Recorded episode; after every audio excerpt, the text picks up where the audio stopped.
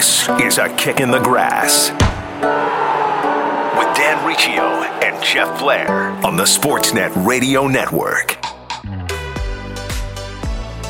An international edition of A Kick in the Grass. Dan Riccio and Jeff Blair with you. Follow along on Twitter at Dan Riccio underscore and at SN Jeff Blair. DMs are open. Send us questions for the show to our inboxes. We answer all of your questions in the injury time segment at the end of each program. If you're enjoying the show, hit that subscribe button on your preferred podcatcher so that way you never miss an episode.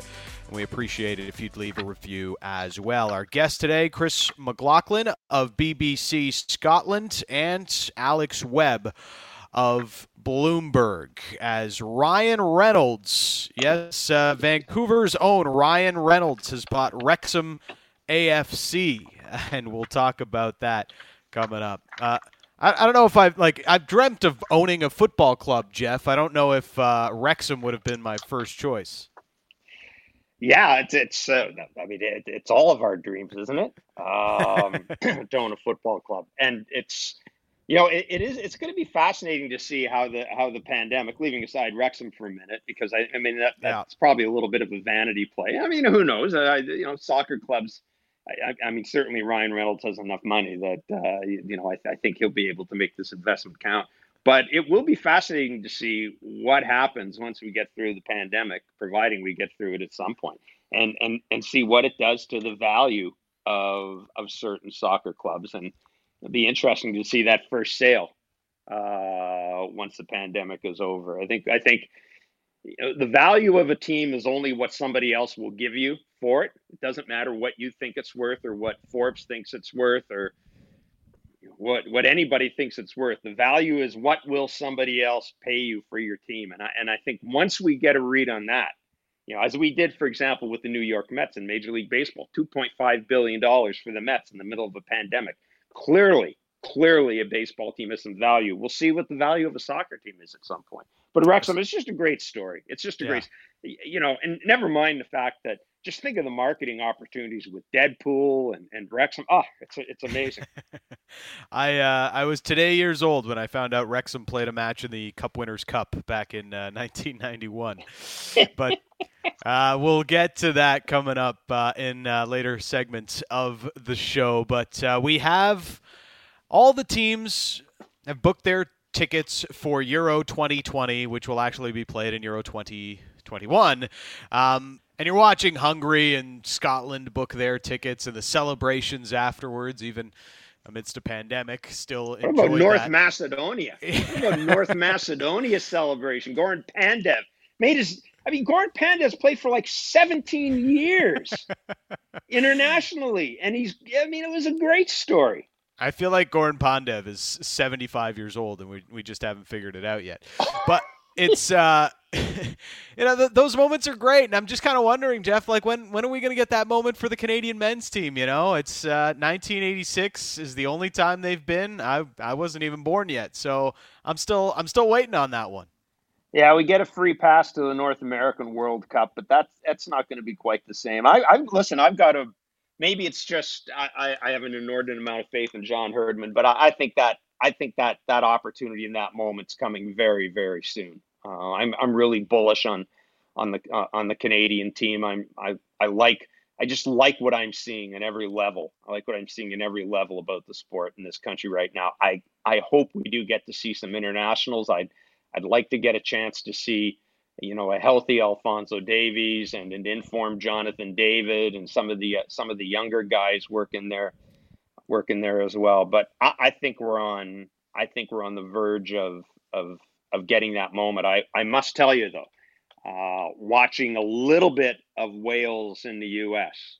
Mm-hmm. You know, scoreless draw, but just looking at the U.S. team and imagining for a minute or wrapping my head for a minute around the idea that even the even the players who aren't playing full time for their European club teams think about think about the influence they're being around think about uh, McKennie the influence of being around Ronaldo. Think about Dest, the influence just in practice.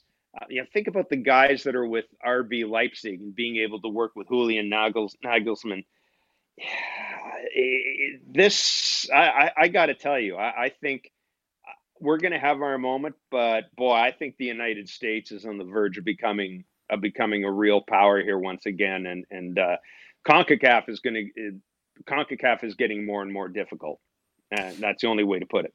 Yeah, it's uh, it's a bit of a golden generation coming through here for for the U.S. and hey, Canada's got their own. Uh, it's not really a high bar to reach a golden generation for us Canadians, but uh, uh, we've got world superstars in Jonathan David and Alfonso Davies. We'll see how far they can take us. But as for the Euro, uh, we're going to talk about Scotland. Uh, Chris is going to join us here in a few minutes. But as you look at it right now, Jeff, you know we're uh, it's going to happen a year later than expected. France, Belgium, England, Spain, Netherlands, Italy, Portugal. I guess there's that group of seven that's kind of it's kind of the favorite. Yeah, uh, you know, I, look, I, have I've watched a fair amount of the matches uh, this week, and I I I still like France. You know, I, I have looked at all I've looked at all the teams. Uh, you know, England. I know the bookies love England, but I mean that's a reflection of the market. I think more than it is, mm-hmm. than it is reality, right? Uh, I believe England England are co-favorites. I, I still, they're fine. I don't think they're as good as France. I don't think they're as good as Germany on Germany's day. Right. Uh, to me, they're and and I I think for whatever reason, I think a lot of people are sleeping in Portugal once again, which is not a good thing to do. It, I mean, it, it just isn't. We historically, it's not a good thing to do. And Spain is Spain. I mean, I, I think right now, as I look at it, you know, my top four countries would be France, Spain, Portugal, and Germany, and I and Germany, and in that order, because I got a lot of concerns about about the German team. Yeah, the the German team still still going through a bit of a transition uh, from from what they were in the past. Belgium, you know, the way Belgium kind of bullied around England uh, ah. the other day was was pretty impressive too. I mean, with their golden generation is going to go awry pretty soon if if they don't make the most of of what they've currently got. Yeah, see, to, to me, Belgium's like England. I, I, just don't trust them. I don't trust right. them when push comes to shove. Uh, they're they're they're capable of making that killing error. And I, I, love the manager. I love Roberto Martinez. I'm not one of these people looks at Roberto Martinez as this guy who's kind of lucked into a really good situation. But there's just there's there's something missing when I watch Belgium play. And I don't know I, I don't know what it is. I don't think it's anything tactical. To me, as I said, they're a little bit like the English. They're a little bit like the Dutch. I I just don't know if they'll if if they will be there when it really gets tough. I, uh, I am going to make the most homer pick of all time, but I, I truly do believe this, Jeff. I, I have Italy as a dark horse going into next I can year's see that. tournament. They they've got one of the better midfields in Europe right now, and nobody really talks about it. You know, Jorginho is maybe the only player that's uh, most well known because of where he plays. He's at Chelsea, takes their penalties.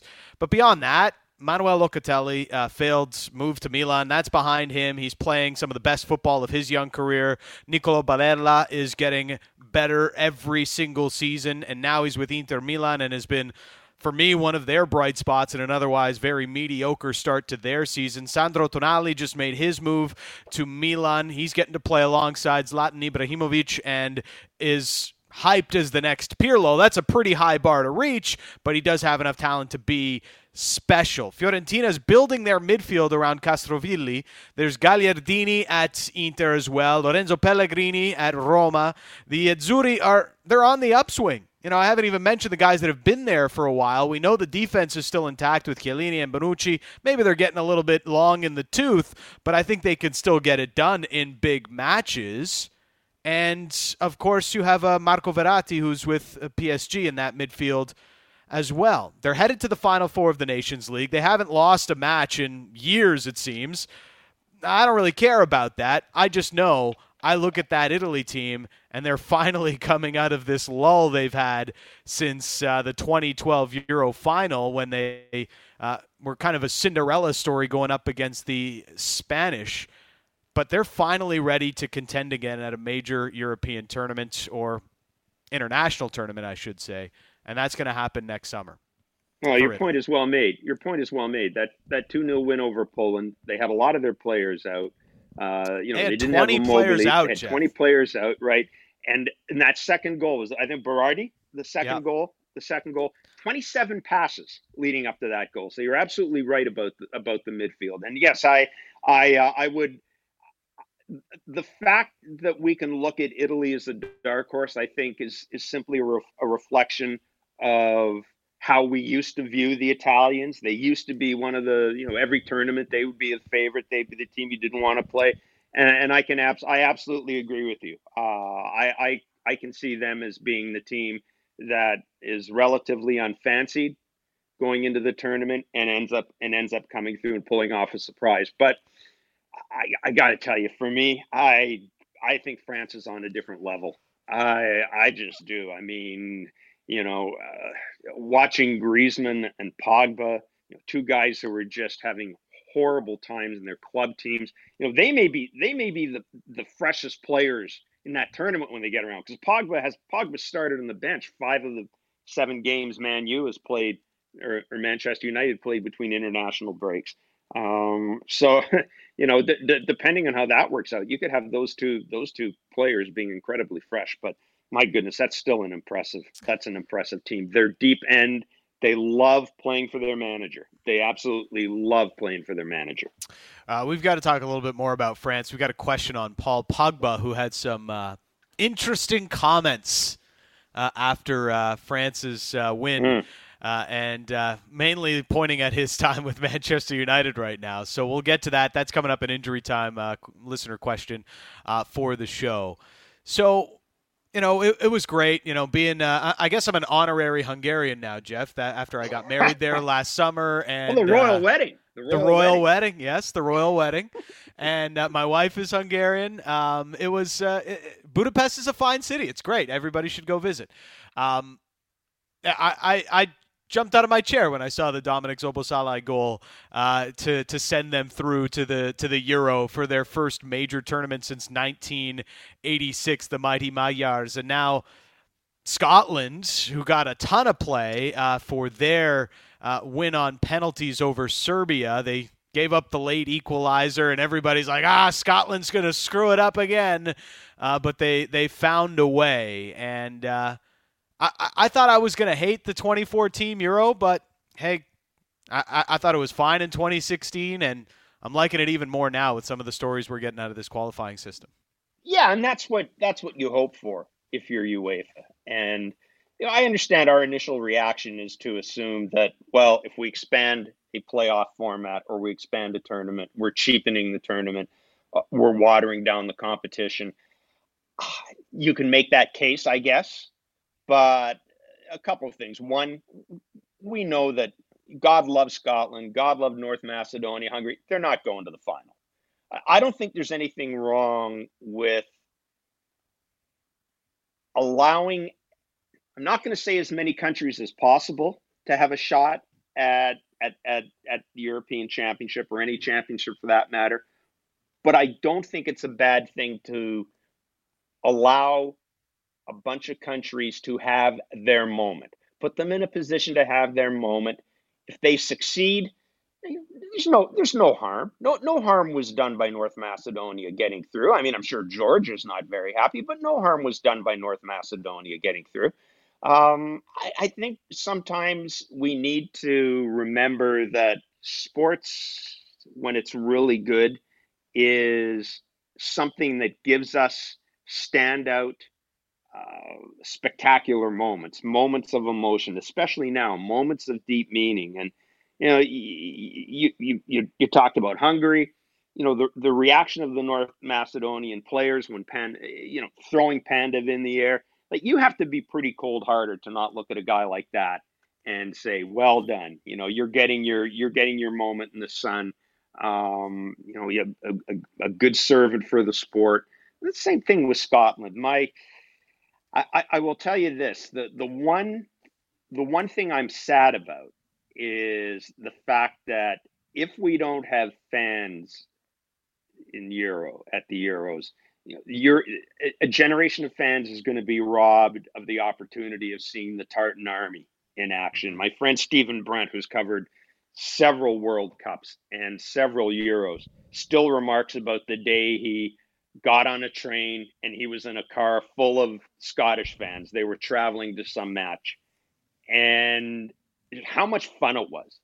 Just how how how joyous the experience was. And that's you know, I, I'm hoping, fingers crossed, that we're at least in a position where there can be some fans traveling because again, I think that's that's part of the story. I don't miss fans at club matches all that much, but it is really noticeable, Danny, when they're not at international matches. It it, it really is. Yeah, uh, that moment, uh, you know, Scotland getting back uh, would have been great to see a, a bunch of traveling fans there, and in Belgrade and, and enjoying that moment together. And I, I just do want to say I, I don't I don't forget Gabor Király and his track pants at Euro 2016. No, nobody can. I, the great track pants, man. Yes, I know I overlooked it for a second there, but uh, I, I cannot forget Gabor Király and those great pants. So we won't be playing in that uh, in goal for for Hungary at the next Euros. Uh, now joining us uh, to continue this story on uh, Scotland is Chris McLaughlin of the BBC. Thanks for this, Chris. How are you? Not too bad, guys. Uh, yeah, I'm very well. Thank you. All the better for uh, finally, finally covering uh, a Scottish football success story internationally. Yeah, it's nice for a change. Yeah, and uh, I mean, it all came. It felt like it was all crashing down after that that late equalizer. Um, felt like uh, just the, the the air came out of the room pretty quick there. Like, oh, not this again, right?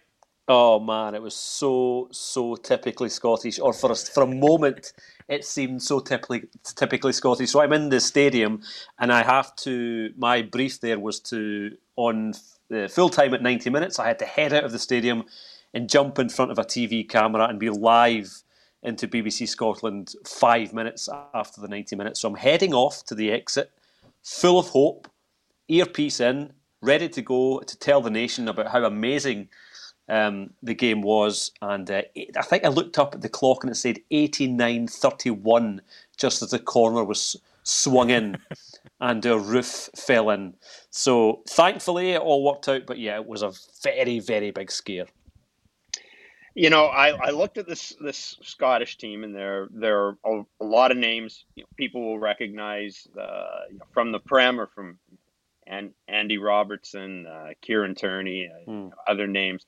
But it seems to me that the story of of this this club is more David Marshall, Steve Clarke, and maybe even Declan Gallagher. Like, what is it? You know, we hear about golden generations and things, things like that in Canada. We think we've got our our best generation of, of football players coming up. That's not the case with this team, though, is it?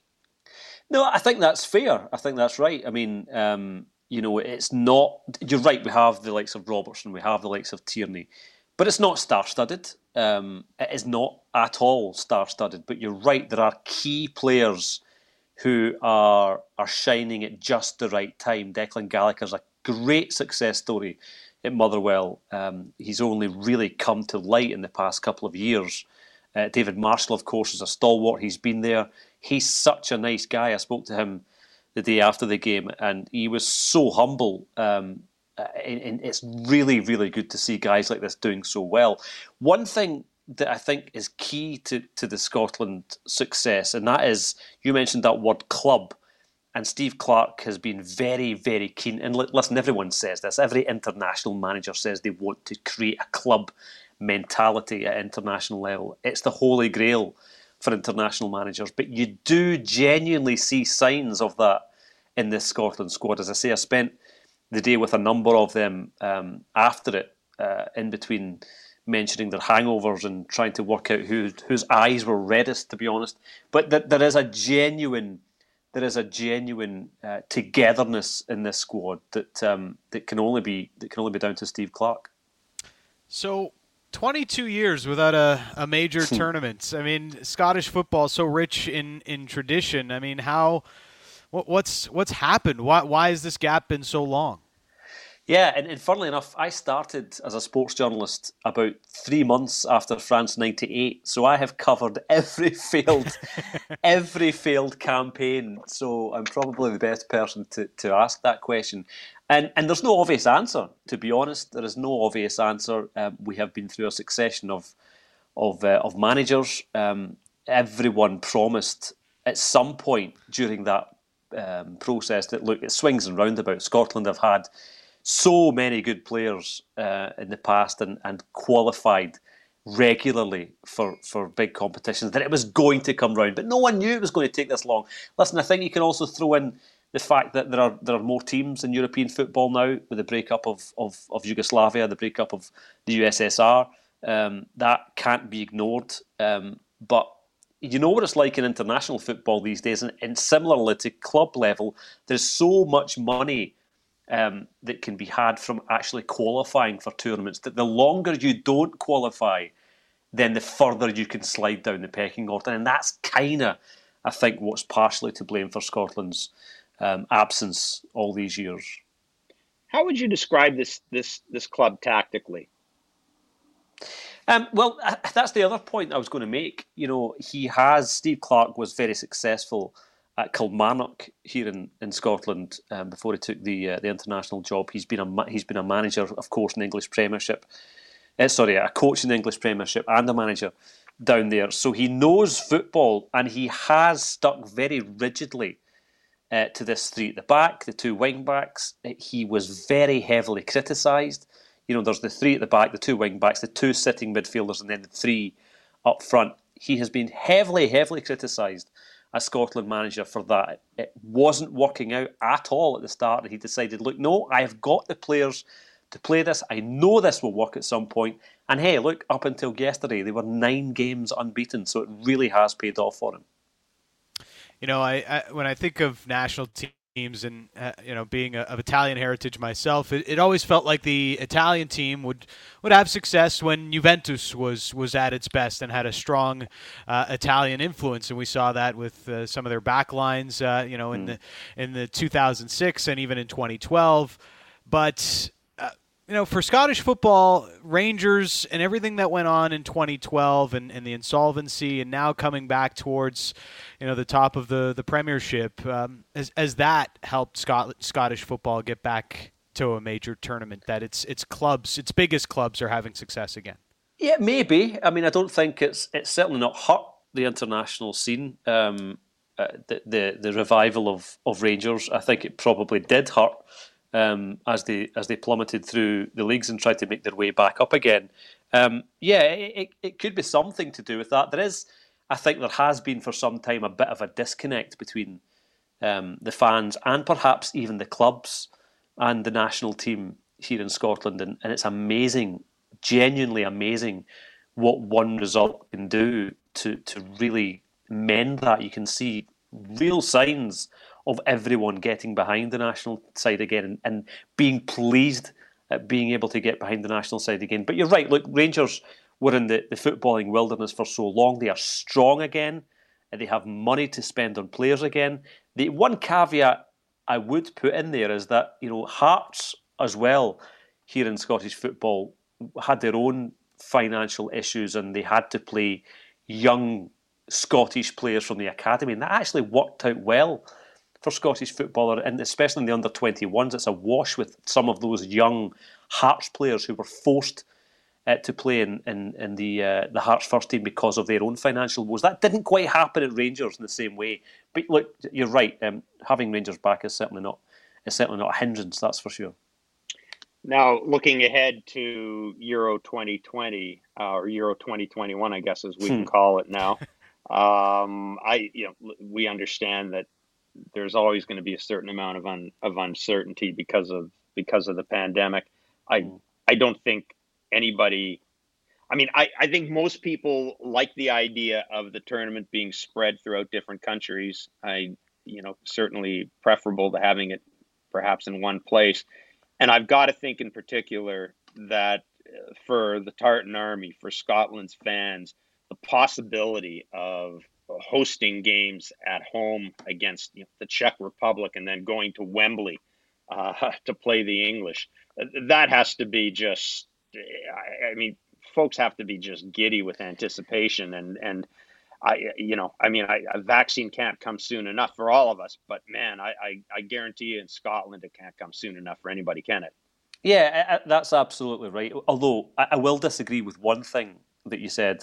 I actually haven't spoken to anyone who likes the format of taking okay. it around in 2020. I don't think that, and I think especially here in Scotland, because we have been away from big competitions for so long, there is something kind of nostalgic and quite romantic about the fact that we, we all go as a nation to one country and, mm. and, and, and, and move around the cities and really soak up the travel aspect of it. Um, so I think I think Scot- Scottish football fans are actually a little bit disappointed from that aspect, and there is still the possibility that it may well end up um, in one country. That's still um, up for debate, isn't it, with UEFA? You're right, though. Look, at England at Scotland at Wembley on the 18th of of June. Um, good luck social distancing in, in Trafalgar Square on that yeah. afternoon. Um, yeah. So it is clearly the, the fixture that everyone here is talking about.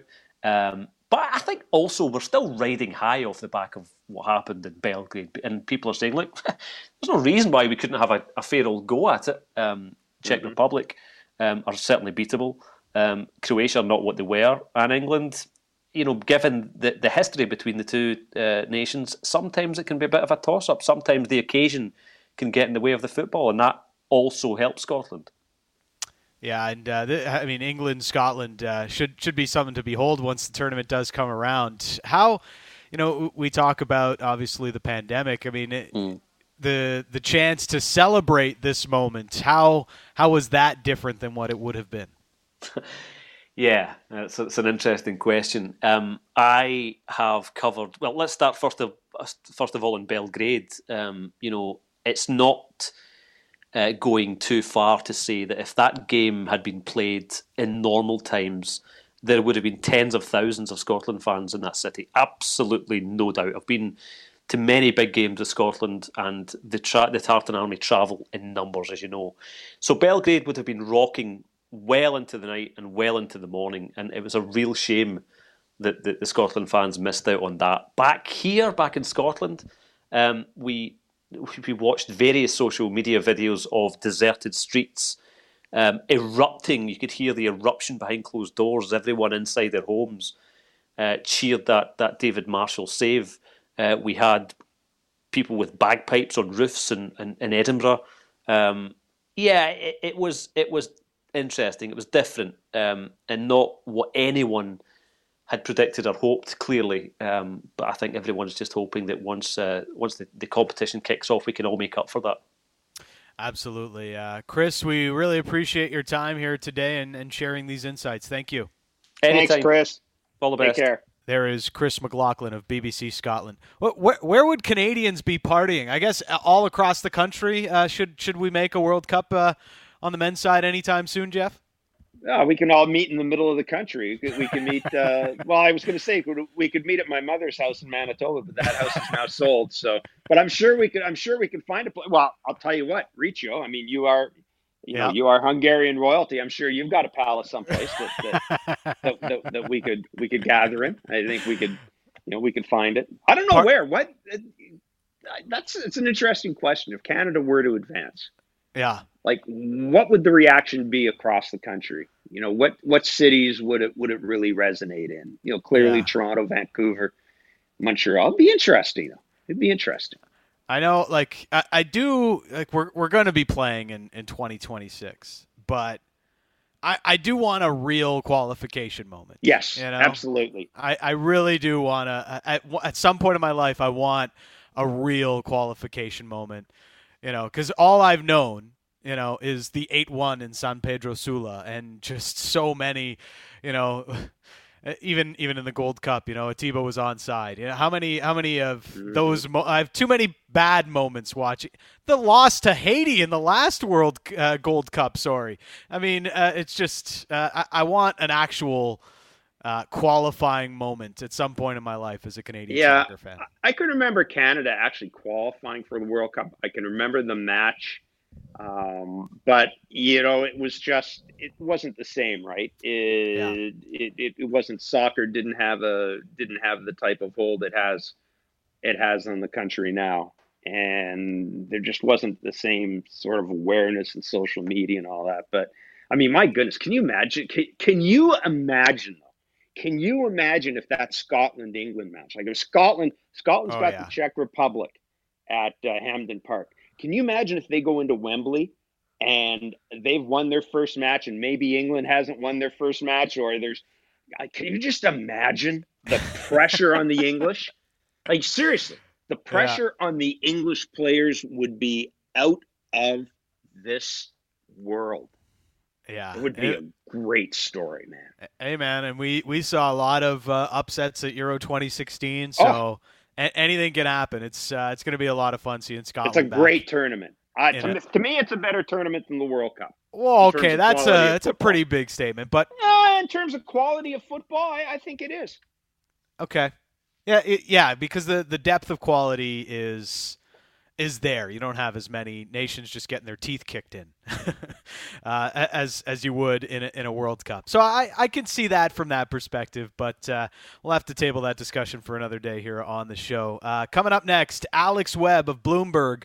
Why?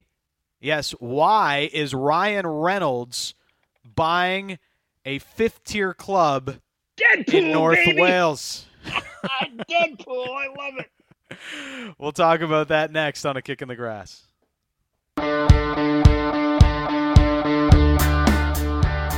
Back in on a kick in the grass. It's Dan Riccio and Jeff Blair.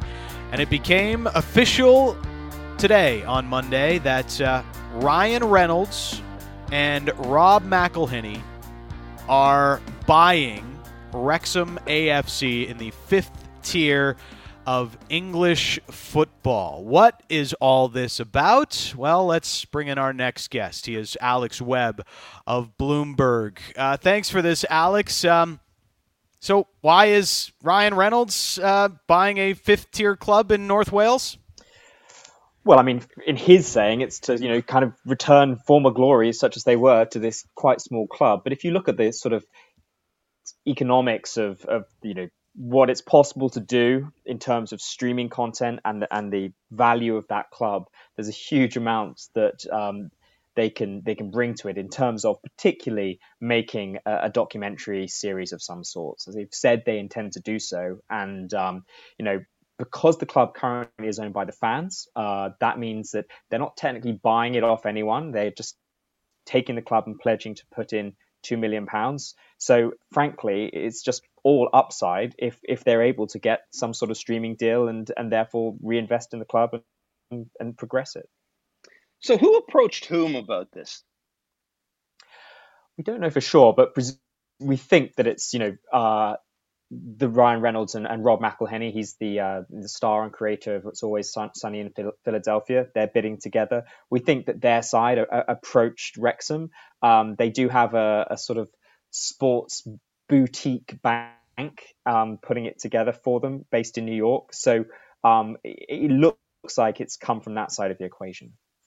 It's uh, it is interesting, you know this this whole uh, we- we're going to create a reality television series out of this for for Netflix or whatever it may be, and and hey, I I'm the first to tell you like Sunderland till I die was was great, and uh, All or Nothing uh, really saw a different side of Jose Mourinho that I didn't really know existed after watching that, uh, but D- does does anybody really want to watch a team in the fifth tier of, of English football? I, I don't know how, how alluring this is to, to the generic sports fan. Well, I think that's why it's it's instructive to think about it as reality TV rather than documentary making. And I think there is a difference. You know, documentary um, tends to follow something that's already happened happening and and just be sort of fly on the wall. I think reality TV is something where you have a situation that's created for television, and I think that that is the side on which this seems to be leaning. And so you'll have two pieces to this. Clearly, the thing following following the fortunes of the football club, but equally the kind of Hollywood factor of, of, these two actors, maybe slight insight into their lives and the way they engage with the club. And, you know, they are quite entertaining and they will bring, I'm sure, a flavor of that to this series. You know, they're both pretty big stars. That also means that they can probably sell this series for more than they would be able to if it was literally just um, a documentary or, or reality show following the fortunes of a lower league football team. How, how many similarities or differences are there, Alex, to the purchase of Salford City by you know the, the that sort of that that generation of Manchester United players? Are, are, is is this a different business proposition than that? I think so. Yes. I mean, there is a documentary about Salford City, but it's on the BBC, and I think it's you know it's not buying the team with that as the sort of one of the main intentions of how to to, to mm. you know return it to the to the black in terms of make it profitable.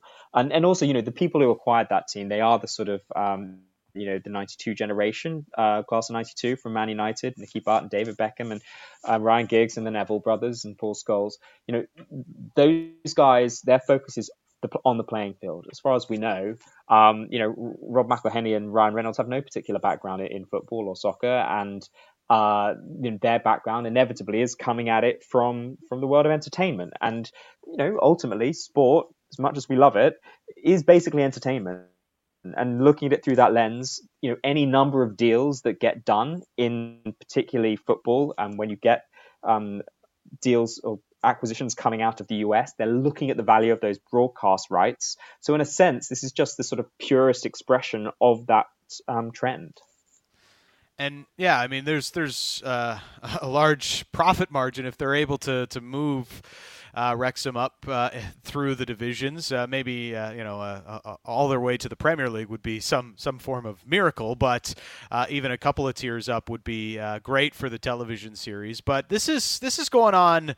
a lot of American investment into into European soccer here, Alex. Why why have we seen so much, not just in the Premier League, but you're seeing it in, in Spain and, and in Italy as well. Um, yeah, I mean, I think that the the the, the, the trend of, of, of this sort of stuff happening is like um, there's a risk in all all of this that we hit a ceiling in terms of the um, the value of broadcast rights, and so actually approaching it in this way is is quite sort of inventive because you're not necessarily worrying about those broadcast rights themselves. You're worrying, you're thinking about it a little bit differently as that kind of reality show. Um, it, it, means there is uh, sort of something of a of a, a risk perhaps to the fans that the um, you know players so the owners want to have an interesting story which of course means they want success, but they also you probably want some bumps along the way. You want to kind of you don't want a sort of sanitized version because it's hard to sustain a reality show for multiple seasons if that's the case. So um, I, it's an interesting model, and it, I think it'll be really interesting to see the extent to which it's successful and, and, and whether others might think about following suit. Now, Alex, taking a broader look at the economics of of football right now. One of the things Dan and I talked about is I, I don't think we will know the impact of the pandemic and the shutdown and the restart and you know the lack of fans and lack of revenue. I'm not certain we're going to know that until we see one of the bigger European clubs sold. And I'm just wondering uh, because to me the value of a team is i mean it's not what we say it is it's not what the owner says it is it's what the person who wants to purchase it thinks it is that ultimately is the value of the team. And I understand that Wrexham's one thing, and it's you know different than when we're talking about a, a, a major a major club. But as you look around Europe in particular right now, are there clubs that you think are in particularly dicey financial situations as a result of this? And and is there a big club that you could see being sold, you know, within a year or so of us coming out of this? That's a really hard one to predict. I mean, you know, I think it's often the clubs, perhaps um, certainly in the UK, that we're seeing that aren't necessarily in the Premier League, you know, that are in the Championship or looking into League One and League Two. Um, that they seem to be uh, quite a lot more vulnerable, um, just mm-hmm. because they don't, you know, when you're dependent upon, um, you know, match day revenue, and that means the people coming through the gates paying there for their tickets and then buying whatever you buy inside the stadium. You've lost all that revenue, but you're not offsetting it with the broadcast revenue, which in the Premier League, you know, can account for 30 to 40 percent of income. Well, um, in the smaller teams, it's a far smaller proportion of their overall income. So, um, I, you know, we're starting to see clubs risk going under, but maybe ones that aren't at the forefront of your mind. You know, the likes of Wrexham, for, for instance. Um, that doesn't mean there aren't clubs that are, uh, you know, enduring a little bit of difficulty. I mean, even Barcelona, which in revenue terms is the richest, um, not not just uh, football team, but sports team in the world, with you know, it was anticipating a billion dollars in revenue this year. Well, it actually only posts uh, profit of about 4 million euros. And some of that is through some quite, you know, astute financial engineering. Um, you know, it could be looking at posting a loss because its costs haven't necessarily reduced significantly. Um, and and that like clearly that club is not going to go under. It can't be bought because it's owned by the fans. But but you know there are any number of clubs that are going to endure a, a, a tough sort of 12 months or however long it um, this you know this crisis endures. Do you think uh, we'll see more, um, you know, foreign investment into into English football, into the the lower tiers, and and seeing, um, you know, uh, investors try to grow a team into the Premier League like we've we've seen others? Uh, because you know, the comparison is to, to Major League Soccer, right? And if you're an American yeah. and you want to get into MLS, it's it's now like three hundred million dollars uh, to just cut a, a check for an expansion franchise, and here you go, you've got your club. But you know, as you mentioned with this one with Ryan Reynolds, there's no initial financial outlay, and uh, uh, you know there would be for other situations, but still, it's it's a much lower cost with a much higher potential for uh, for return on investment. I would think. Yeah, I think that is absolutely something that's feasible, and we've seen it in, in England with um, uh, Aston Villa, for instance, and, and, and Wolves. Um, disclaimer: I'm a Villa fan, um, but you know that they get acquired when they're in the Championship. You put a you, you know you do invest in the playing squad and in the facilities, but the moment you are promoted to the Premier League, you're guaranteed you know 180 million um, pounds in additional revenue over the subsequent three years. Um, you know, baseline. So there is that this sort of more astute investors aren't necessarily trying to chase the Man Cities or Man Uniteds. They are looking at what they might think of as a, as a sleeping giant. The other trend that is really interesting actually is if you look at particularly private equity investors, is they are increasingly trying to invest in the leagues themselves. You know, the risk when you are investing in a in a team is you are to a great extent extent beholden to the to the on-field performance, right? And there's a there's a risk factor there. If you're relegated, um, then the value of the club falls through the floor, as we've seen Fulham. Um, they're owned by Shahid Khan, who owns the Jaguars in the NFL. You know, Fulham's been relegated once. It looks like they might get relegated again. Um, and equally, even if you're at the top of that league, you might not qualify for the Champions League the next year. So these are all things that can impact your revenue and, and the sustain and the sort of predictability and and, um, and stability of that revenue. If you invest in the league, and we're seeing private equity investors trying to take a stake in um, Italy's Serie A, for instance, if you invest in the league, then you are de-risking that. You are guaranteed a certain amount of income COVID dependent, um, but you'll guarantee the income because the, the clubs are going to be playing in there every year and the top clubs. And so, as the leagues become a little bit more vulnerable because of the the um, the hit from the virus, we are seeing some sort of astute private equity investors um, lingering around the leagues. And, and, and final thought on that is the model is really Formula One, where we saw CVC, which is a big private equity firm, acquire Formula One. Um, but, you know, uh, le- lever it up, take on a lot of debt. They took out a lot of special dividends, and they made a four or five times return on their initial investment um, in in the space of I think five or six years before selling it to, to Liberty Media. And so, um, you know, th- this is a, a, play which is quite tried and trusted, and uh, others are looking to imitate. You know, Alex. Obviously, the the Premier League is the goal of every of every club, realistic or not. Is there a point though? For a club like Wrexham, where you start to see a financial return? Is it League One? Is it the Championship? How, how would you, you know, if you were sort of charting the growth of a club, at what point do we start talking about significant TV money, uh, significant revenue? I, I, mean, the revenue question here is, I think, less significant than the the profitability question, right? You know, okay. there's a joke about football that how do you become a millionaire? Well, you start off as a billionaire and then you buy a football team. And um, I think that's why the, the Wrexham approach is interesting because they are not necessarily going to be dependent upon the existing sort of structure within the league system for their revenue model. That you know, if you can turn this into a reality TV show with five or six seasons or, or even more of legs on it, then then actually you can create a moderately sustainable model, and, then by the time you get into League One or, or, or Championship, perhaps, then you can look at selling the club for a greater multiple than what you bought it for. Um, you know, it's always possible to spend all of your money. Um, you know, and so no matter how much revenue you take, um, you can always spend it again on player salaries and transfers. Um, now, the only p- point that um, broadcast revenue really starts to become significant is in the Premier League. Um, you do get clearly multiples more than you'll be getting right now in in the National League. That's essentially the fifth division.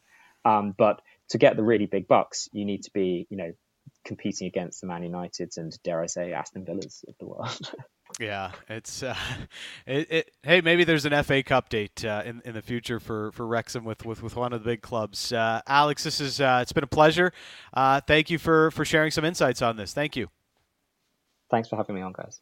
Coming up next on a kick in the grass, it is your questions for us here on the show. Dan Riccio and Jeff Blair. That's next on the Sportsnet Radio Network.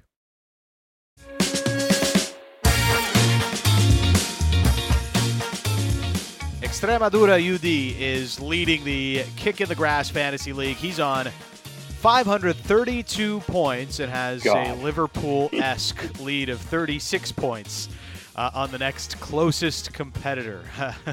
well, we, have got a lot of catching up to do, Jeff. That's uh, well, that much we know. Let's start over. Let's yeah. start over.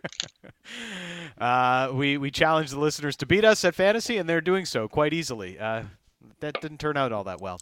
Uh, all right, it's injury time here on A Kick in the Grass with Dan Riccio and Jeff Blair. You can always get in your questions via DM on Twitter at Dan Riccio underscore and at SN Jeff Blair. All right, we start with Ajay, who's uh, looking ahead to the La Liga weekend, Jeff. Is it a must win for Barcelona against Atleti this weekend? Where are they right now? Sixth, eighth in the table? Oh, they're they're pretty far down there. They're five points out from top four, but already they're nine think, out from the top, aren't they? Yeah, they're nine out from the top. And, yes, uh, it is a must win. this early, it is a must like, win. Could we imagine Barcelona not making the top four in La Liga? Is that is that even possible? And we're way too early on this. I know. I, I, I mean, that's just such a mess. It's yeah. you know that there's a difference between drama and the mess. There's always drama around Barcelona. You know they feed off it. That's that's it's in their DNA. Hell, it's what makes them. It what it, it's what makes them sexy to a lot of people. But this isn't drama. This is just this is this is a, a, a club and an organization. It's just not it's not very good right now. I mean, I, I, I can't put it any other way you watch them play. Yeah. Uh, you know, eh, have they disappointed you this year? I don't know. I just don't think they're that good. You know, you know what I mean? Like, yeah, I'm not used to seeing them where they are in the standings, but I've watched them play, and they've lost matches to me very early in the match. I'm watching them thinking they're not going to win, and yeah. they don't.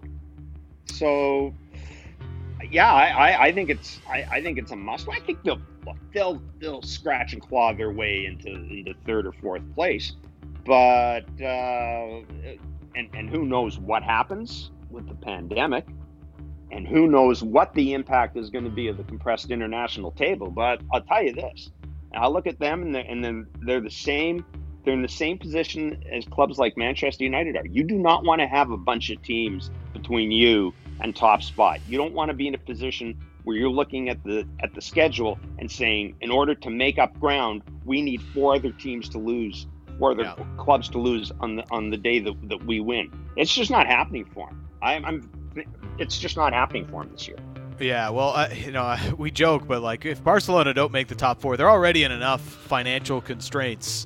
Uh, if they were to miss out on the top four, that would put even more pressure on the situation. They are five points back of uh, Real Madrid, uh, who sit in fourth at 16 points, and nine points back of Real Sociedad, who lead the La Liga.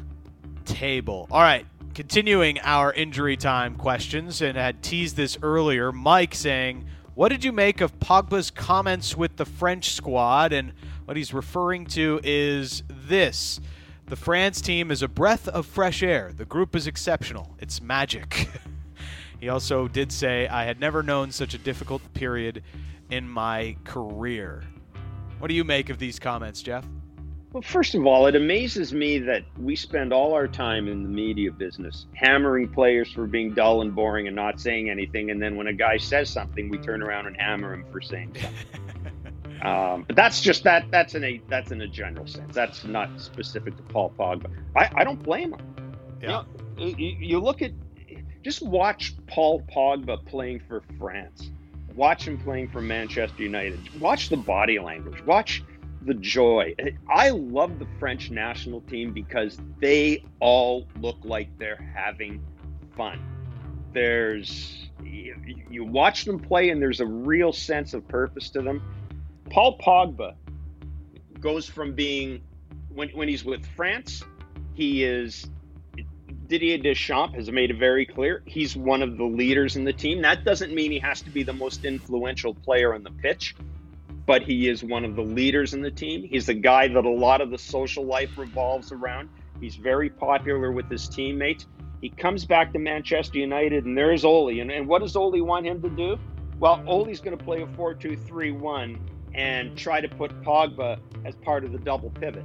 You can't, you can't do that. It, just it, it opens the team up too much, and it doesn't take advantage of the it, or it, it doesn't make the best use of the guy's skills. So yeah, if I'm Paul Pogba, I would feel the same way. And uh, again, I compare him. I just ask people compare Paul Pogba in a French uniform to Paul Pogba in a Manchester United jersey. Yeah. It's it's not it's not close. And. I feel for him. I really do. I don't care yeah. about the money. Everybody's making a lot of money, right? Everybody's making a lot of money. So I don't look at it and go, well, you know, you're making X amount of dollars, so you should be happy where you are. I don't look yeah. at it that way.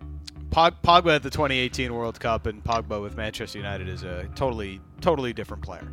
Uh, and you know he's he's in the thick of his prime. It's not like he just lost his abilities, um, but you know this is uh, a, a bigger issue that uh, is is solely with the club. You know, even the the purchase of Donny Van de Beek. You know, um, that's another attacking midfielder. Mm-hmm. How many of those? Uh, uh, how many of the central attacking midfielders do you want to fit into one squad? They've already got Bruno Fernandes taking up that spot, and so now you've got a lot of like players who you're having to try and fit into positions that aren't natural to them to try and use them on the field and get their talent on the field, and it's just doesn't always fit right and it doesn't always work. And that's um, that's been Manchester United's biggest problem, and it goes back to their overall transfer strategy. And whether there is a strategy or if they're just throwing darts at the wall, which is kind of what it seems Edward is Ed Woodward is doing sometimes. Uh, all right, and final question comes from Paul. If Spurs beat City this week, can we consider them title contenders? Nope. Okay. Easy enough. Easy enough. What do you think? What do you think? Uh, I I uh, I'm, I'm happy that I, I did have Spurs as uh, as a top four. I'm feeling pretty confident about that right now. I, you know what? If if they beat Manchester City this weekend at home, I will consider Tottenham a legitimate title threat. Liverpool having even more issues on their back line with more injuries. Joe Gomez now. I mean, the the door is open there for somebody, and I I, I like Tottenham more than I do Leicester. I think Chelsea's on their way up, and Manchester City still has a lot to show us uh, before uh, I, I, give them back the, their preseason mantle of, of title title winner that I had them at. So Danny, Danny, Danny, you know Spurs gonna Spurs. you just know Spurs gonna Spurs. Yeah. Don't it, don't fall for it. Don't fall for it. You're, old, you're a much older, wiser man now. You're part of Hungarian royalty. Don't fall for it, Danny. I'm, I'm begging you. Please don't fall for Spurs. Don't do it. Uh, the way the way Harry Kane and Son Heung-min are playing, I, it's it's hard it's hard not to believe in them a little bit. They've they've got the talent to win games when they when they need it with those two. Uh, so yeah, I'll say it. If they win, they're they're title contenders, true title contenders for me at least. I, I might be on an island with that, but because uh, even Jose Mourinho doesn't believe me, but um, I, am I'm, I'm there. It'll be a uh, lost island. That'll do it for us here on a kick in the grass. Back next Monday, as always. Subscribe, leave a review on the podcast. That way, you never miss a show. For Jeff Blair, producer Cam Bear, I'm Dan Riccio. This has been a kick in the grass.